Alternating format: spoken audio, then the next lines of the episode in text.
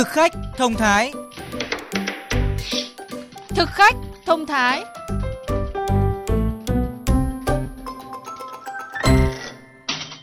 Xin kính chào các bạn.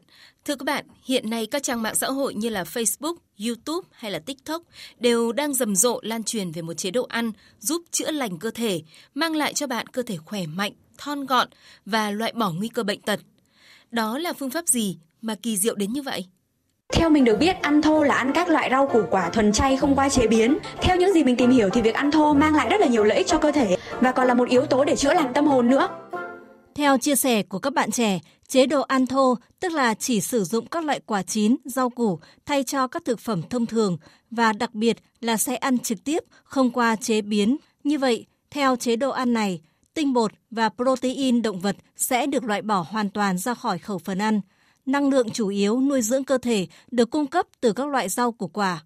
Liệu ăn như vậy có khiến các bạn đói và thiếu chất hay không? Thùy Trang ở Hà Nội đã áp dụng chế độ ăn thô được 6 tháng, chia sẻ. Buổi tối là ăn thô 100%, còn buổi sáng thì mình ăn 50-50, có nghĩa là mình ăn thô một nửa và một nửa mình à, ăn thêm ví dụ như sữa hạt và các loại hạt.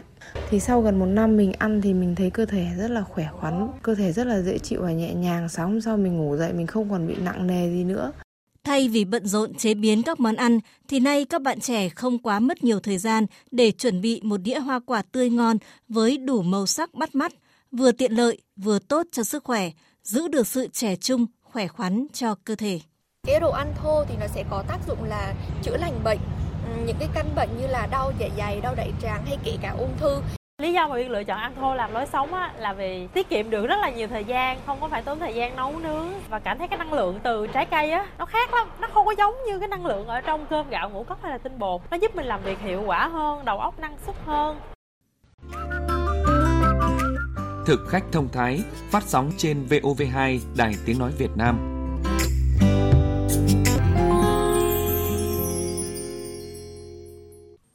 Các bạn thân mến, rất nhiều công dụng được đính kèm với chế độ ăn thô, nhờ vậy mà nó đang trở thành trào lưu hot nhất mạng xã hội hiện nay. Vậy chế độ ăn thần thánh này có thực sự như lời đồn? Quan điểm của các chuyên gia dinh dưỡng về chế độ ăn này như thế nào? Hãy cùng nghe phân tích của Phó Giáo sư Tiến sĩ Nguyễn Quang Dũng, Phó trưởng Bộ môn Dinh dưỡng và An toàn Thực phẩm, Đại học Y Hà Nội về chế độ ăn thô này. Thưa bác sĩ, xét về góc độ dinh dưỡng thì bác sĩ có nhận xét gì về chế độ ăn thô này ạ? Thì ăn thô là ăn thực phẩm có nguồn gốc thực vật như rau, trái cây, quả hạch, hạt tươi sống chưa qua quá trình đun nấu. Đấy, chúng ta thấy trào lưu ăn thô như thế này được hiểu là một chế độ ăn chay, ăn kiêng, không có thực phẩm nguồn gốc động vật. Để chúng ta thấy tỷ lệ người ăn chay ở trên thế giới, ở Mỹ là 5%, ở Canada 8%, ở Đức là 4,3%, duy nhất ở Ấn Độ thì có thể lên tới 30%. Đấy, như vậy phần lớn còn những người còn lại của chúng ta sẽ không phải là chế độ ăn chay kiểu như vậy. Thế mà cái người dân ở các nước phát triển như Nhật, Thụy Sĩ, Úc, châu Âu, Mỹ hạn thì là tuổi thọ rất cao lên 85 tuổi. Điều đó chứng tỏ rằng không phải chế độ ăn thuần chay sẽ giúp ta chúng ta sống thọ hơn. Xét về góc độ dinh dưỡng, chế độ ăn rau, trái cây sẽ cung cấp vitamin, các chất khoáng, protein, lipid nhưng mà lại nguồn thực vật. Nhưng protein thực vật lại bị thiếu axit amin thiết yếu, tỷ lệ lại không cân đối, giá trị sinh học kém hơn protein nguồn động vật. Nhiều chất khoáng như sắt, kẽm để có hàm lượng cao ở thực phẩm động vật nhưng lại không không cao ở thực vật dẫn tới thiếu các chất khoáng này nếu chúng ta ăn thô từ thực vật.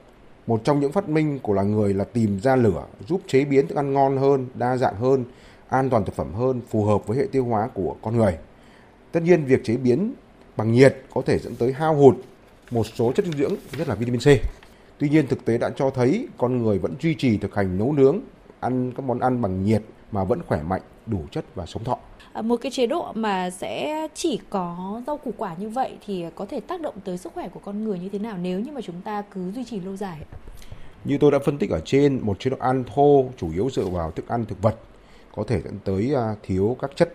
Ví dụ, dụ chế độ ăn ít thịt thì dẫn tới thiếu đạm, cơ bị thiếu, thiếu men tiêu hóa cũng là từ cái thức ăn nguồn động vật mà chúng ta ăn thô dựa thực vật như vậy và thiếu men thì dẫn đến giảm hấp thu các chất dinh dưỡng, thiếu thịt, thiếu cá, còn ảnh hưởng tới chức năng của miễn dịch. Bởi vì protein, nhất là protein của động vật, là cái yếu tố giúp cải thiện miễn dịch của cơ thể. Rồi sắt, rồi kẽm, thiếu máu, thiếu sắt, rồi chính thiếu những chất đấy làm tăng nguy cơ mắc bệnh lên. Hoặc nếu đã bị bệnh mà chế độ ăn thiếu thịt, cá để làm bệnh trầm trọng thêm nhất là bệnh nhân mà bệnh phổi chẳng hạn. Và thưa bác sĩ tôi cũng khá là quan ngại về cái việc là chúng ta chỉ sử dụng rau củ quả mà không qua chế biến không qua gia nhiệt. À, bởi vì thực trạng mất an toàn thực phẩm cũng như là tồn dư hóa chất ở nước ta thì à, khá là phổ biến. À, nếu như mà tuân thủ theo cái chế độ ăn thô này thì vô hình chung à, sẽ gây ra những cái tác động ngược cho người sử dụng. Vâng đúng như vậy. Ăn rau củ mà quả mà không qua chế biến thì có thể làm tăng nguy cơ mắc bệnh Đấy, nhiễm trùng qua đường ruột. Chúng ta nhiễm run các ký sinh trùng virus vi khuẩn dẫn tới uh, mất chất dinh dưỡng ở trong đường ruột suy dinh dưỡng.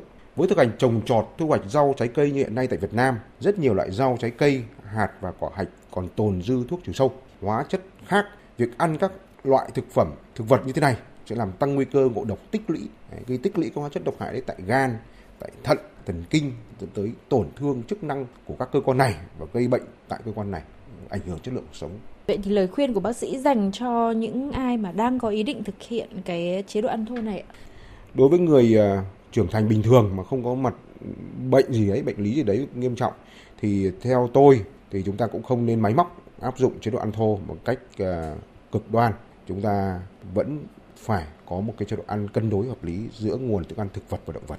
Tất nhiên thì khi có tuổi thì chúng ta có thể ăn thêm rau trái cây nhiều hơn khi một chúng ta ở cái tuổi thanh thiếu niên thế nhưng mà cái thực phẩm nguồn gốc động vật đấy như trứng như sữa như thịt như cá vẫn là cái chế độ ăn của những người phương tây khỏe mạnh bình thường và giữ được tuổi thọ cao thì không có lý gì mà chúng ta lại cứ cực đoan trong cái cách ăn như vậy và tôi khuyên rằng là người trưởng thành mà dù không có bệnh lý gì nhưng chúng ta vẫn phải chế độ cân đối giữa thức ăn thực vật và động vật. À, vâng, à, trân trọng cảm ơn bác sĩ về à, những à, chia sẻ vừa rồi.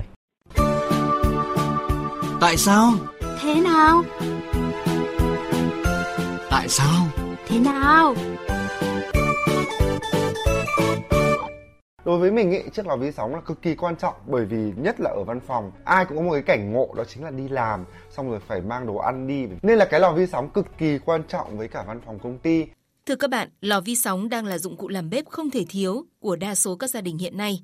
Với nhiều chế độ linh hoạt, có thể hâm nóng thức ăn, hay chế biến các món ăn ngon hàng ngày giúp người nội trợ tiết kiệm thời gian và công sức. Tuy nhiên, theo bác sĩ Nguyễn Hoài Thu, phòng khám dinh dưỡng Viam, Viện Y học ứng dụng Việt Nam, không phải loại thực phẩm nào cũng nên cho vào lò vi sóng. Đầu tiên phải để đơn cử đến ví dụ như là sữa, đặc biệt là các bà mẹ khi mà chúng ta công việc nhiều này, chúng ta hay à, tích sữa này, trữ sữa, trữ đông sữa này.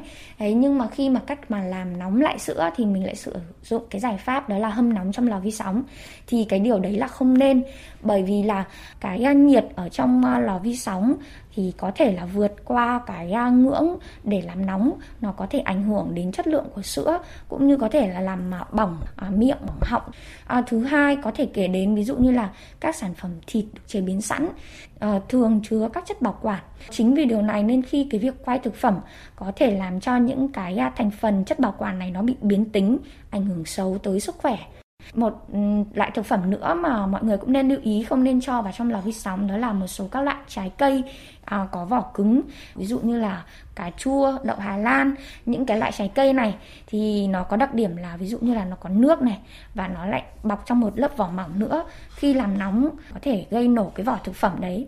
Cà rốt cũng là thực phẩm được khuyến cáo là không nên cho vào lò vi sóng, bởi theo bác sĩ Thu, trong cà rốt có chứa sắt, magie, selen và khi quay với nhiệt độ cao trong lò vi sóng, những thành phần như là sắt, magie, selen có trong cà rốt có thể dễ bắt lửa và biến thành ngọn lửa làm hư hỏng lò vi sóng, cũng có thể gây nguy hiểm cho người sử dụng. Trứng nguyên quả cũng là điều tối kỵ khi quay trong lò vi sóng vì có thể gây nổ bởi áp suất cao do khí nóng trong quả trứng không thoát ra ngoài được. Tuy nhiên, chúng ta vẫn có thể chế biến trứng bằng lò vi sóng theo cách sau đây. Thứ nhất là chúng ta phải bỏ vỏ của quả trứng ra. Sau đó thì chúng ta sử dụng một cái ờ, dĩa chúng ta sẽ đâm cái lòng đỏ trứng ra để thoát hơi và um, có thể ờ, một cái ờ, nắp để đậy lên nếu như mà tránh cái trường hợp là nó có bị tràn. Thông tin vừa rồi cũng đã kết thúc chương trình Thực khách thông thái ngày hôm nay. Xin chào và hẹn gặp lại trong các chương trình sau.